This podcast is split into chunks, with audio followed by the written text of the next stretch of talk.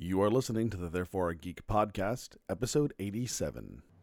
Hi, everybody, and welcome to Therefore I Geek. I'm Andrew, And I'm Dude. and this week we are Sans Tracy. Special edition podcast. Is that why you're dan- Actually- is that why you're dancing? Yeah, basically. This is kind of poetic, right? Because of the topic we're covering. The differences and, and, and frictions between men and women feature prominently in, in, our, in our topic. Very true. Yeah. So, what, did, dude? What is our topic this week? Our topic is the a very famous anime Cowboy Bebop from 1998 through 1999 if you were if you're going by the Japanese release or 2001 2002 if you're going by the Adult Swim. Now this was my personal favorite anime.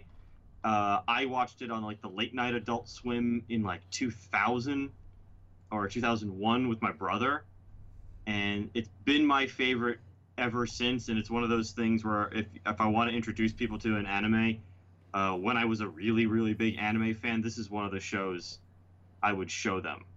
Yeah, and Emily, it is very, very good. I mean, you you have been trying to get me to listen to this for, or not listen to this, to watch this show for years.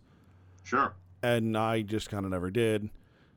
And then, I mean, we we had talked about doing this episode, really even before we brought you on in a in a more full time capacity on the podcast. We talked about doing this, and it's just taken this long for me to get get through it, and I'm disappointed in myself for having waited this long because it is it is Yeah. that good.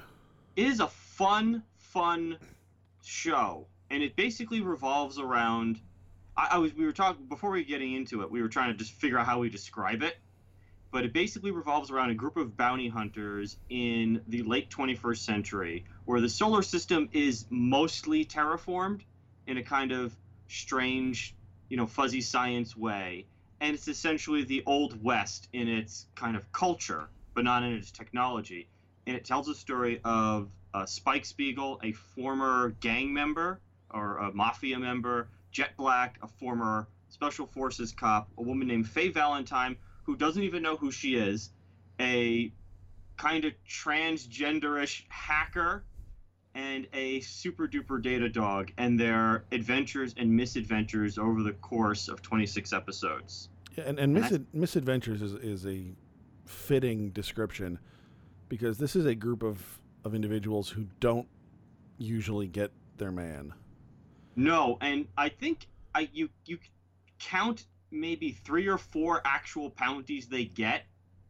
So every time they they go for a bounty, they're more likely not to get it, and when they do get a bounty, it's like small fries. Yeah, It's really it's real small fries, but it's a very very interesting fun show that I just I recommend to everybody. And especially cuz like I said before we started, the best way I could describe this show as kind of a send off to 20 the 20th century pop culture. Because it comes out in 1998 in Japan, it's seen in the United States in 2001. The movie comes out in 2001, and it's just kind of chock full of these pop culture references yeah. from beginning to end. Well, and it, it's just it's an exceptionally well made, very tight twenty six episodes. Yeah, that's, and one. in each episode, it's a very tight episode. yeah, like, they uh, do not 20 dilly-dally. Yeah, 25, 26 minute episodes. If Yeah. you include, if you include like the bumper stuff. Right. No, that's true. And I would say this is definitely one of those series that it, it doesn't have like that instantaneous appeal, like I'm, where I go like I read the box and I go, oh man, I gotta watch this. But as soon as I started watching it and we got into the the credits and the music and everything, I'm just going, okay, th- this is something worth watching. It may not be like the thing I'm super most interested in, but there is a quality and a level of for lack of a better term, the art, the love the art, the artists put into it, that you can tell like this is going to be something. Yeah, this series straddles like two major anime styles, that of like the late 90s and then what started to happen in the early 20th century. You can kind of see it where it mishmashes uh, kind of computer generated animation a little bit for backgrounds and like the ships and maybe uh, cell layover, uh, layovers of cells and, back and, and, and matte paintings and stuff like that. And then it also has that you know early 90s like akira feel where the backgrounds are, or the cars and the buildings are all really really detailed. Yeah. So there's certain episodes where it's it's got a grit to it, a visual grit to it that fits the story really really well, and it makes it doesn't kind of take you out of it uh, when it, it could by looking kind of strange. I would say it has a visual grit to it, but at the same time, it's not always that way. No, it's not. I mean, there are a lot of really great down moments and very great interpersonal moments, you know, especially as the series comes to a conclusion. And I, I, I will admit to having watched the last four episodes like six hours ago. but as the series comes to a close, you get those moments more and more between the characters, hmm and it really hits on on many many different levels in terms of what I'm looking for in a show. It has you know the the action, it's got the high high concept stuff, it's got the personal drama. It's just there is so much to offer in like I said in 26 episodes in a very very short package. It's also really funny. It's got an incredibly God, dry yes. sense of humor. Like a very, it's not an over the top. It doesn't kind of get silly until you add Edward as a character in like episode eight or nine. Yeah. But um, for the most part, the show is a very dry, smart ass show. Yeah, and that that's always fun because you know humor doesn't necessarily translate language very well. Oh yeah, cultures. Yeah. Oh yeah, I I mean, cultures even even more so. You know, especially east to west, but even like you know languages. I mean, humor relies so often on like turns of phrase and things like that that it's difficult to to to to port from one language to another.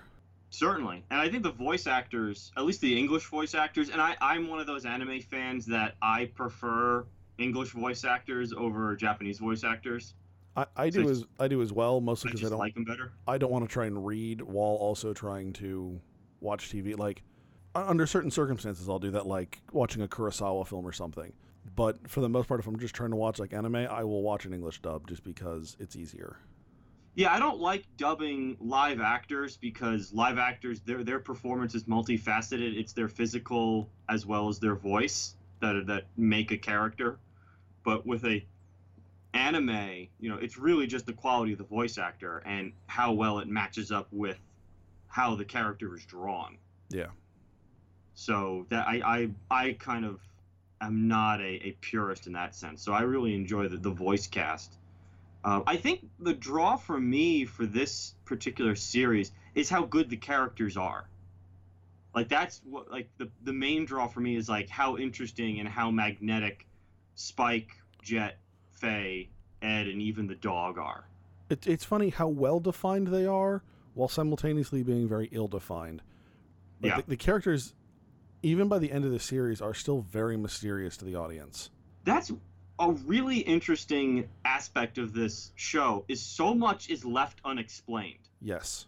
like so much the, the show really makes you fill in the gaps uh, and and over the course of the 26 episodes you're right it's it's an episodic series that it's all kind of bundled up you know by the end of the 25 minutes you know each little adventure they get into but every couple episodes they have a, a development episode where we learn a little bit about jet's past. You know you, you see a character like like like let's take jet for example. He's this big guy who looks older. He's like 36 in the show. Uh, he's missing he has a robotic arm. He's got this ship. You, you slowly find out it's his ship. And through each you know episode about jet you learn about you know his ex-girlfriend his ex-partner how he lost his arm you know why he left the force but it's kind of spaced out but you never get the full the full story. Yeah. you just get little same thing with spike is you know he used to be part of this syndicate called the red dragon. You know he had this girlfriend named julia. We know he left. We know he has a fake eye. And we know people think he's dead but we actually never find out the you know the the true internal politics that caused him to leave or even how he and jet met in the first place Yeah. That too.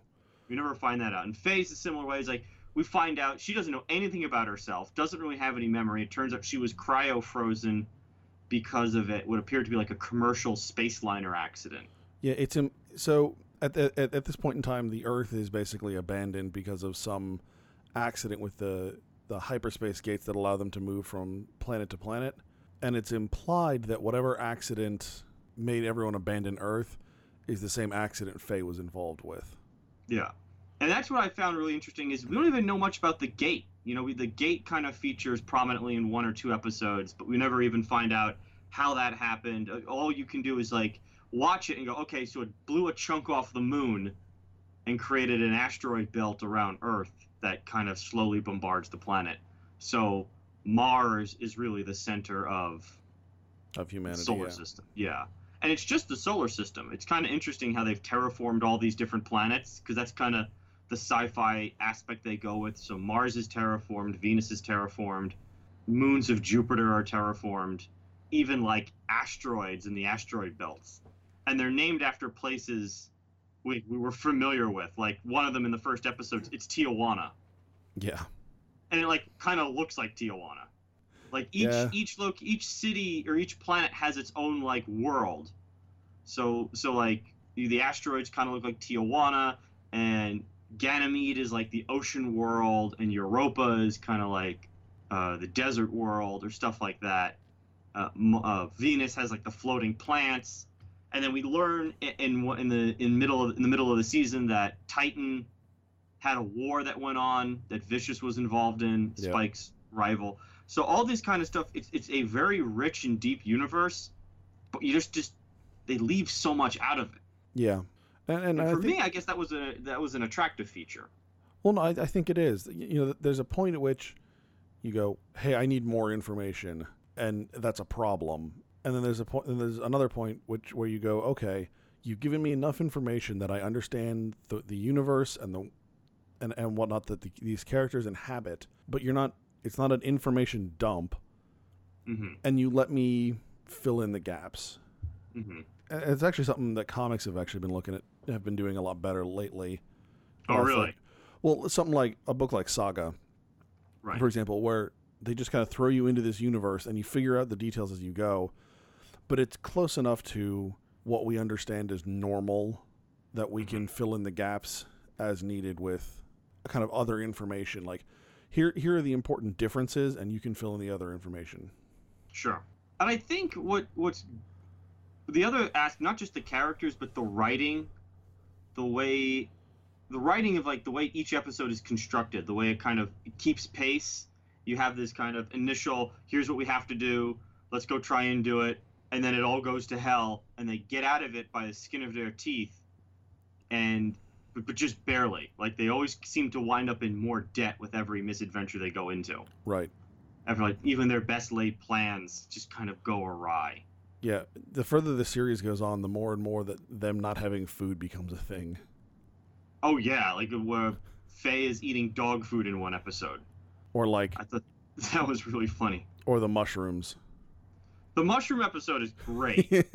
not again, not just because of like how funny it is, but again because like the references, like that's basically a little blaxploitation episode, right. right? Like the shows dip into genres without you know with with almost no problem, right? They just di- they'll dip into like pure science fiction with like the kid that doesn't age episode, and then they'll dip into like a western like with the first episode, or they'll do blaxploitation like uh, Mushroom Boogie, where you've got visual references to like you know Pam Grier movies like Foxy Brown and Coffy, and then like one of the characters calls himself the youngest of the Shaft brothers, all the while he's dragging a coffin like the movie Django that you know gets run over by a truck while he's trying to give the God, big speech about it you know? Like stuff like that and, and the show just s- skips in and out of them almost seamlessly and it makes like perfect sense Yeah. that this is just this postmodern universe I, I think the the part that I love the most about the uh, the blaxploitation episode there is the fact that the the character from the ship that is involved the most is the little kid Ed. yes It's just such a bizarre pairing with Ed and that particular scenario. Yeah, because the crew gets high off their fucking brains. with oh mushrooms, yeah, which is like like notice- Spike is just endlessly walking endlessly walking up and down the same step. Yeah, and you notice uh, with a few exception, I think with only one exception, every episode is named after a song. Yes, I did notice that. The only episode that it's not named after a song is uh, the episode uh, Pierrot le Fou, which is named after a Jean-Luc Godard movie uh, called means Pierre Goes Wild, and that's the episode with um, the kind of guy with the helium suit that kicks the shit out of Spike. Yeah. Like that was a, and again, it's like one of those bizarre sci-fi human weapon episodes, right? It's just it's a different episode each time, and each character kind of has their own, you know, genre world. So like Spike is the Bruce Lee, John Woo type character. Uh, Jet is your film noir cop, and and Faye is your femme fatale, while Ed is your you know hacker character. Yeah. They all kind of the genre blending is so seamless. I I'm was impressed like rewatching it how much it still holds up. Yeah. I mean, that's the other thing. I mean, the show is now 20, 20 It'll almost 30 approaching years. 20. It's approaching 20, right? 1998. Yes, I'm sorry. Yeah, approaching 20 years old. 20. That's it's an impressive. uh, It holds up impressively, I should say. Yeah, it really does. I think we should also talk about the music I, w- I was waiting for you to bring that up. because like when I was younger, when I when I was in college and I was kind of watching this, you know, every couple months I would pop it, I would go through the series when I was in college. I had most all of the soundtrack CDs that went to this, and there was a, there's a lot of music that goes into it. Yes. and there was a lot of of albums that came out and it's you know that kind of the fusion that it's of, of musical styles done by uh, the musical director Yoko Kanno is that's what just stands out is how good the music is And- to the and- series An impressive amount of jazz in there. blues jazz folk you know even some kind of like adult contemporary sneaks its way in there if you're really listening for it Yeah. it's really. What it's great is how well it's matched up with what's going on on screen. And at, t- at times, some of the music I would not have expected to go well with that scene. So oh, I, the, yeah, I know uh, exactly what you mean. the, like the, the closing credits of the show are called the real folk real folk blues right. and they use that the, the the last two episodes are also last folk blues part one and two and the beginning of or towards the beginning of the I guess, uh, I guess it's not the beginning it's like the, the middle of the last episode when Spike actually goes to confront Vicious The climactic, you know, charge yeah into the into the headquarters. and they use the real folk blues for that and I would have never never thought to do that no, but it but plays. it's perfectly. gorgeous oh my god yeah, you got to give the director a lot of credit for how well it's choreographed. There's sometimes where it's a little stiff, like the animation for the action's a little stiff, but for the most part, like the animated action sequences are so fluid and so dynamic and so, you know, on the edge of your seat. It's really something like American action movies, like live action movies, couldn't attain. Yeah, actually, one of the best ones was uh, Hard Luck Woman. When f- when Spike tries to fight Ed's dad, Yeah, loses so badly. and Ed's dad does nothing. Right, he just kind of stands there, just hits him in the face, and it's over. Right, but but just like the fl- the fluidness of Spike's movements hmm in that particular. Fight. I mean, when I say fight, it's really Spike's taking swings and kicks at at Ed's dad, and Ed's dad's doing nothing. He's just miss, you know, he's just you know moving slightly to the left, slightly to the right, and Spike can't land a shot. Right, but the the the the fluid the the fluidness with which Spike moves is really impressive. And Yeah, the whole show is just- amazing animation there. Yeah, from almost top to bottom, I I find it hard to find. You have to really nitpick to find something wrong with the show. Um, and it's usually just kind of like really nitpicky stuff because there's nothing wrong with the show. Every now and again, they get kind of little, they do a little strange sciency stuff. Like I don't know if the shuttle Columbia can take off under its own power, like as in uh, Uh, at this point, no. no, certainly not because it's not real or not intact anymore. But You well, that was yeah, that was a moment, and it's completely. I mean, there was no way for them to predict this because it came out several years prior to. But the fact that the shuttle Columbia and they start talking about having lost a lot of heat tiles, Mm-hmm. and Right, I, I I just know, went, I noticed that. Oh, Like I It's like, oh, physically know- cringed. Yeah, we know that that like oh actually we know how that turns out, and you you won't be taking a photo with that ship when it's when it's down. Right. But I think overall, I, I this is one of those series where I was like, if you're not that into anime, this is almost the perfect American anime.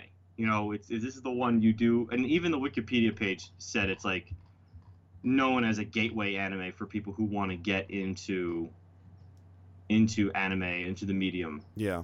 And I would always, I would recommend it to pretty much anyone. It's just, I mean, what were you? You hadn't seen it in a long time. What was like? no, I hadn't seen it. Period. You hadn't seen it. Period. Okay, I hadn't seen it in a while, but you hadn't seen it. Period. What was kind of like? What took you by surprise as someone who came into it cold? I don't know about took me by surprise. What I enjoyed, I think, some of the most is the fact that it covers so many different conceptual ideas. You know, each episode almost inevitably is is different and unconnected to the last one. I mean, in part, that's the de- definition of episodic, but even in terms of what it's trying to to deal with and the concepts it's addressing, and I think there, there were a couple of episodes that covered story concepts that I was familiar with. The one one in particular is uh, the episode Brain Scratch, where the th- there's a basically a, a cult that is saying Mhm. they can download your consciousness into a computer and then you know do away with your physical body.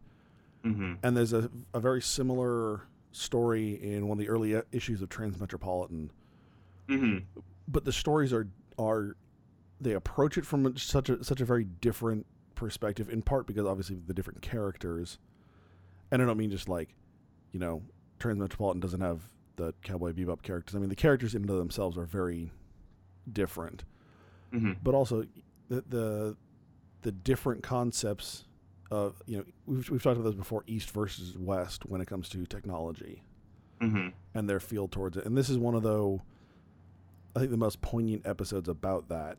You know, you're basically you're you're downloading yourself into a computer. You are becoming a computer. Mm-hmm.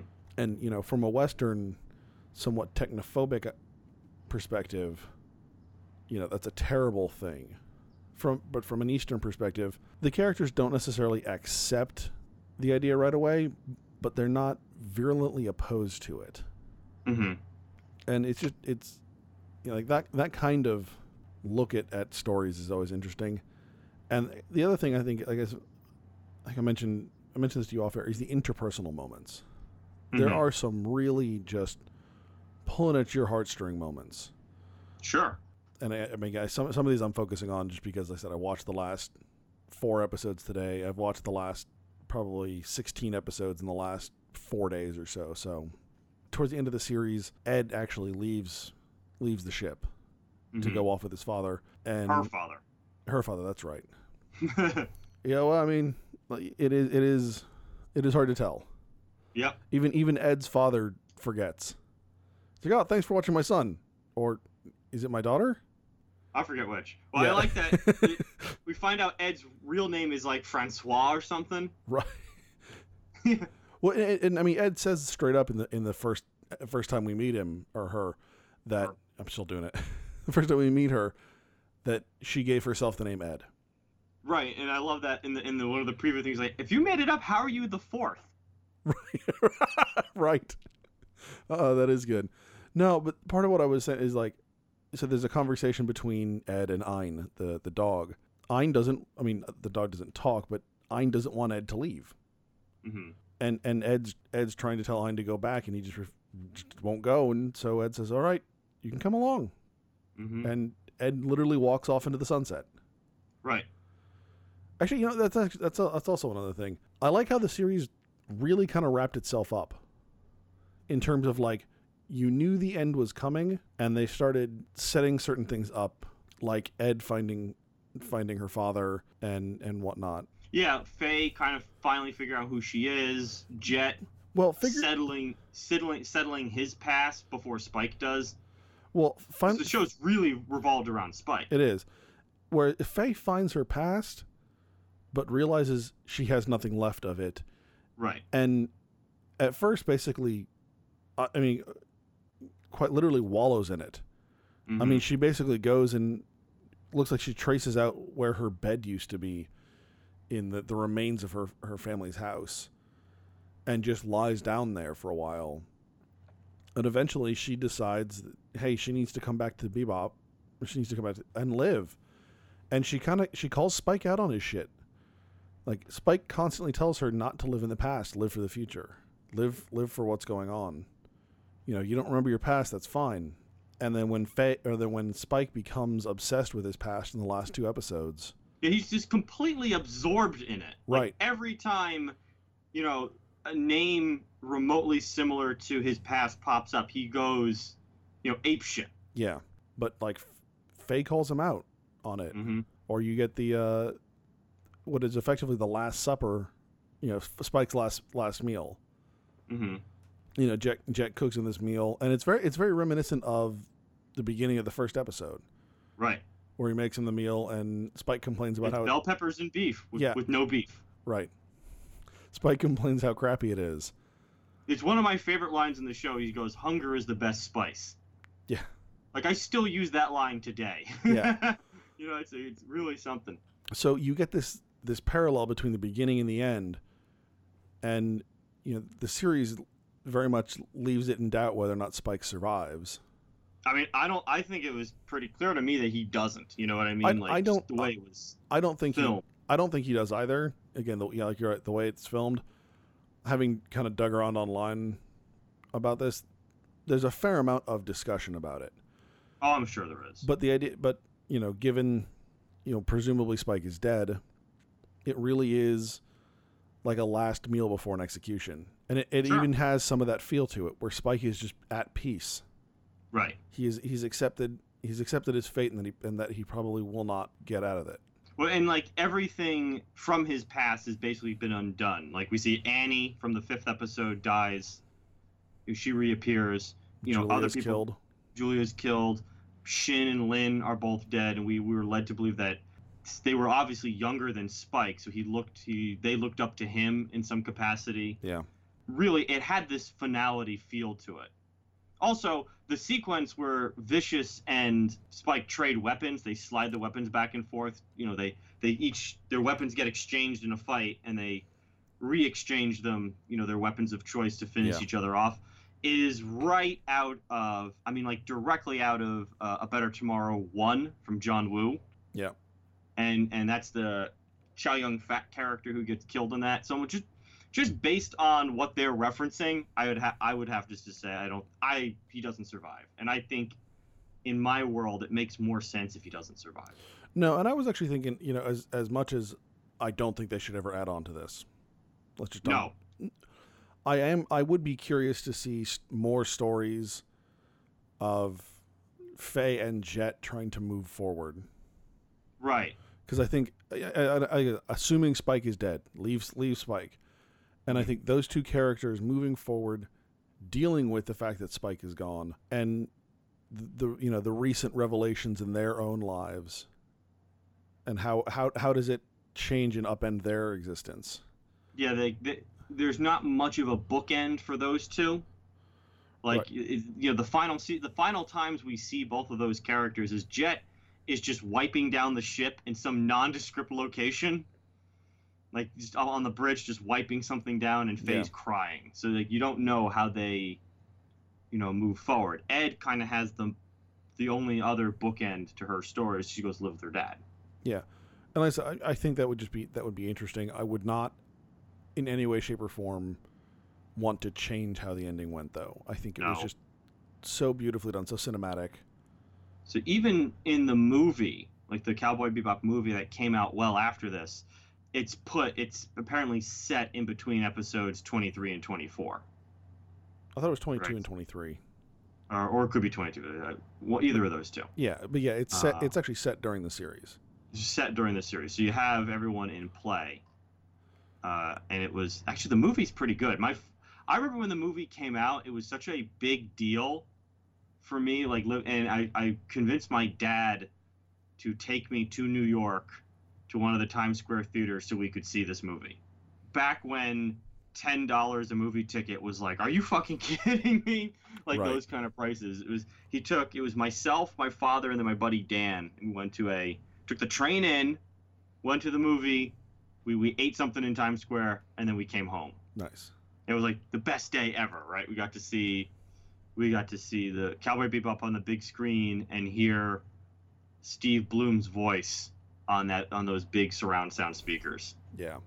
which is really just kind of what you want. You know, actually, you know, the other thing I, I thought of with, with wrapping up the series, and it's one I think one of the best parts of the entire series in general, like overall, is the fact that they canceled uh, Big Shots. Yeah, that's that was so funny. I mean, And then she sees him in the in the like and like Sees you him in the hear how like the voice is such a put on, and Judy's like, "I'm gonna talk to my agent," and then Faye sees Punch in the in the airport, which I always thought was a good which, touch. who also has a put on voice. yeah, No, but I mean, I- it's great. that that show in general was just so funny. Yeah, and you, you, you pick up on the, uh, obvious the, the little reference. It's Punch and Judy. Like the puppet shows, the Punch and Judy puppet show. That stuff is all over that series, which I think just makes it more fun. I don't even know if it makes it a better series, but it certainly makes it more fun. Well, it's it's it's those kinds of references that are not in your face. Like if you had no idea about that reference, Right. it wouldn't matter. It's still a No. really good part of the show. But if you know it, it's even better. And that's what Yeah, like that's how references need to be. sure. Like a, another good example is like the the three hijackers they bust on the Venus episode. Uh, they're named. If you look at their names when he puts in to, to get his reward, they're Huey, Dewey, and Louie. I did see that. you know, or even like more kind of like subtle references that you know can be disputed, like uh, Doohan apparently is a reference to the Star Trek uh, actor James Doohan, Okay. and his assistant Miles is a reference to Miles Davis, Interesting. and like so he's wearing blue, so like kind of blue is Miles Davis' big big album. Yeah. You know, it's stuff like that. It's subtle, and you're like, okay, you could argue that, but it just feels like the way that show goes, you just feel like, okay, that was probably intentional. yeah. I mean, like so much of pop culture, just the reference dropping is so obvious. It's kind of like, mildly offensive, almost. yeah, but and I think that But- was but the, but the this- but this is- show, right? well, no, but what I'm saying is with this, it's it's subtle and it it adds to the character of the show. Yeah, it gives it a nice texture. Especially you know the fact that they live in a near future time period. hmm These kinds of references would still exist. Like hmm and it helps and it helps root the universe they they inhabit more squ- more squarely into our our reality. Yeah, we have some kind of connection between them and us. Right. You know, even like the Bruce Lee references in like the first or second episode, the Abdul Hakim, it was like just this obvious homage to Kareem Abdul-Jabbar's character in uh, Enter the Dragon. Right. You know, stuff like that, and this the Bruce Lee stuff is all over the place. I think, I think that stuff is just fantastic. I, like I said, it gives it a, a texture where, for whatever reason, it makes the show more tangible. It's something you can kind of grab onto. Yeah. No, definitely. Because I've yet to really come across someone who didn't enjoy uh, this show. Like, I've really, you have to like really nitpick it to kind of take it apart. Because otherwise, it's this big sci-fi western that I think any fan of anime or westerns or science fiction or really any pick your genre, you've got you've got your choice in there. Yeah, I mean, uh, our friend Kyle, uh, Steve Blum was at Tidewater Comic Con, Mhm. uh, you know, beginning of this year or so, and like this this was Kyle's highlight was him getting him to sign a bunch of Cowboy Bebop stuff. yeah. Like, Although he- why he wore the shirt, still I don't know either, but like he wouldn't Steve shut up about it for like two weeks. I know. I mean, I wouldn't either. But Steve Blum signs the kid's shirt, and then he starts wearing it, and he's like dripping food and sauce on it. I'm like, what are you doing? What are you doing? Don't just give me the shirt, you, you fuck stick. Oh my god, it happens. that was so funny. He wore it to Phoenix Con, right? That's where I said Yeah. it had to be when he wore. it. I was like, what? you- Why would you do that? Yep.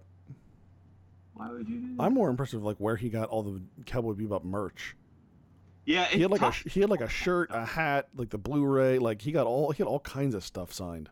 Yeah, I don't I don't even have that much cowboy. I have like the the DVDs from like 2002, and that shit was expensive. I was back when there was still a, a Sam Goody. Do you remember those? Oh yeah. And Sam Goody was the only place I could get anime because it was kind of before Barnes and Noble or Best Buy really went all in on anime. It was Sam Goody is where you went, and like those discs were 35 45 dollars each. Yeah. It was a it was a heavy duty investment. Like I had to like save up for them because I was a broke ass college student. So I would like buy one and then I had to wait two months to get the next one. Yep. It was oh I'm gonna do it in order and all that kind of stuff. Yeah, I don't know where. Even at conventions, I always keep an eye out for like action figures or little Cowboy Bebop statues, and I never see them. Like I, I very, I mean, almost never. I think I saw one at the Phoenix convention this year, and that was the first time in years. Yeah. Although interestingly enough, you every so often you do see a cosplay. Yeah, even Nor- those are fairly rare. Normally it's Faye. Yeah, In part, uh, well, in part A, just because of the outfit, but also you know she's probably the most distinctive looking. But yeah, I mean, you'll you'll, you'll still see him every so often. there. Now that you bring this up, I got, I got to look this up because there was a fairly famous cosplay guy, and it was like Manfay or something like that. Nice. I forgot who it was. Yeah, Manfay. I think that's who. Yeah, Manfay. He he had shown up to conventions and kind of become a minor internet celebrity Nice. as as Manfay because it was just kind of like, you know, oh good God, this is really something. It's not something good, but it's something. I don't know if it's yeah whether it's good or bad uh, remains to be seen, but it's definitely something. But I'm actually looking at some of these girls who do the cosplay. It's partially because like in the anime, Faye's proportions are so ridiculous. It's really hard to get it right. It is. And you, and you gotta love the way they the, the, the jigglemation they gave to that character. Especially in the opening title. Yeah. Oh yeah, those, those things have a mind of their own. Like they'll be, those things they'll bounce around. It's like I don't even think she turned that direction. They just decided to go left when when she like she's what how okay I'll go along with that. So I'm not not sure which more we can we can sing the praises of this show. How much longer we can go on like this because I Yeah. No, I, I was I was gonna ask if you had anything else uh, that you wanted to say. I don't think so. I I just I don't know if it still runs on Adult Swim, but I think any it, even if it doesn't, parts of it are on Hulu. Like I think a couple of the dubbed episodes, but it's also subtitled on Hulu. So if it's on Hulu now, I think you know do yourself a favor and, and, and watch the show, especially if you're a non-anime fan. If it doesn't grab you in like the first five episodes, I'm not sure you're going to enjoy the show. But if I would at least give it those first five episodes because it really is a, a fantastic and enjoyable watch on almost you know every level. Yeah, absolutely. Don't don't take it too seriously because it's not. That's the one thing I think you have to remember is it's not a, that- it's not that serious of a show. There's definitely some serious, tongue-in-cheek, you know, self-aware moments the show has that prevents it from slipping into the ridiculous. Yeah, it's just certainly. I mean, anime in general. I feel like I feel that way, but Yeah, you definitely have to take anime with In- a grain of salt. well, I would just say in its in its own context. Yeah, that's actually a better way of putting it. It's just in its own world, it makes perfect sense. Yeah. So, all right. So, other than Cowboy Bebop, what have you been into this week? Uh, reinstalling all my games on my computer, or not really reinstalling them, but for whatever reason, last night, uh, every single game would not start on Steam. So I have I have gone down the line of all 32 of them, Oof. and there's this thing not reinstall them but you can in steam you can um, what's called uh, verify integrity of game cache Yeah. And i just had to do that for each and every one of them just because like none of them were playing like didn't matter which game i was clicking on none of them were playing That's unfortunate. so i it, st- it was like torture it started with uh, total war shogun total war and then i was like well let me try another game and then it was like no no i was like what happened I was like, I just I just built this computer to play games. Don't you dare That's when you're give out on me, Steam. you're on your knees and you're doing the fucking Charlton Heston from Planet of the Apes. Oh yeah, it was like, God damn you. Also, finally finished Road to Wigan Pier. finally. I just I am such a slow reader. I hate it. Yeah, but know I finally finished it. It's it's really good. It's that I, it gives you a great insight into the guy's mind, you know, more so than some of the other books, like what he really thinks is a person. And some of them you're like, all right, I don't think he's right about that, but that's really interesting. And also, man, he can, Orwell can tear a dude up if he's if he's like insulting someone. It's actually a joy to read. How he'll call like certain writers like gutless versions of Kipling or something like that. Nice. It's like, yeah, damn, I don't. That's mean. I don't know who this writer is. And apparently, he does not like Upton Sinclair. It was kind of funny to read him just shit on Upton Sinclair pretty hardcore. Hmm. Just like, just shit on like his style of writing. I was like, oh, that's interesting. But that's that's really about it. It's been pretty low key. Work kind of swamped me, and then uh, still dealing with the sh- you know doing stuff with the show is always time consuming. And then, and then we can off air we could talk about my my trials and tribulations and fun with the local San Diego Libertarian Party. That's always fun. Oh, yeah, you were telling me about that. Always fun. I'm just so tired of anarchists. I'm just I'm just tired of it. I just don't no more. No That's more that's going to be the sound clip for the episode. I'm just I'm so tired of an- anarchists. just done with anarchists, man. so tired of them. Uh, let's see. So, uh, yeah, obviously, aside from Cowboy Bebop, which has been a, uh, a big time thing because I've been trying to finish it, hmm um, I think I'm going to go back and reread some old Avengers comics, like not for my side project, but just some other some other ones. That's like you know I haven't read this in a while. The the Hickman run. Hmm I wish I had time for games. Like I'm looking forward to Final Fantasy 15 coming out, but I really I haven't played games in forever. Yeah, I'm like I said, I'm getting back into it now because I rebuilt this computer, so I feel obligated to play the games. Yeah. Like Um, I, I was like, I got to do it. Donnell's playing something called Sh- Life is Strange. yeah. It's almost like playing. It's like playing a girl detective game. It's kind of interesting. Like, Hmm. I've, well, I'm like, I'm not gonna play it, but she's having a lot of fun. Yeah. At least I think she's like playing. It's like I gotta finish this game so I can bring it back. And it's like, okay. Nice. And then uh, I mean, we, work has also been taking up a fair amount of my time. I've, oh yeah, you and me both then. Well, I, I, I'm I'm actually I've got a I have to, have to do a, a biennial requal, so Mhm. my test for that is in about a week and a half. So it's like, oh hey shit, I should probably start studying. Oh, fun. Yeah, that's always good. Yeah, it's like, oops, I forgot forgot about that part, the whole the whole test part. Yeah.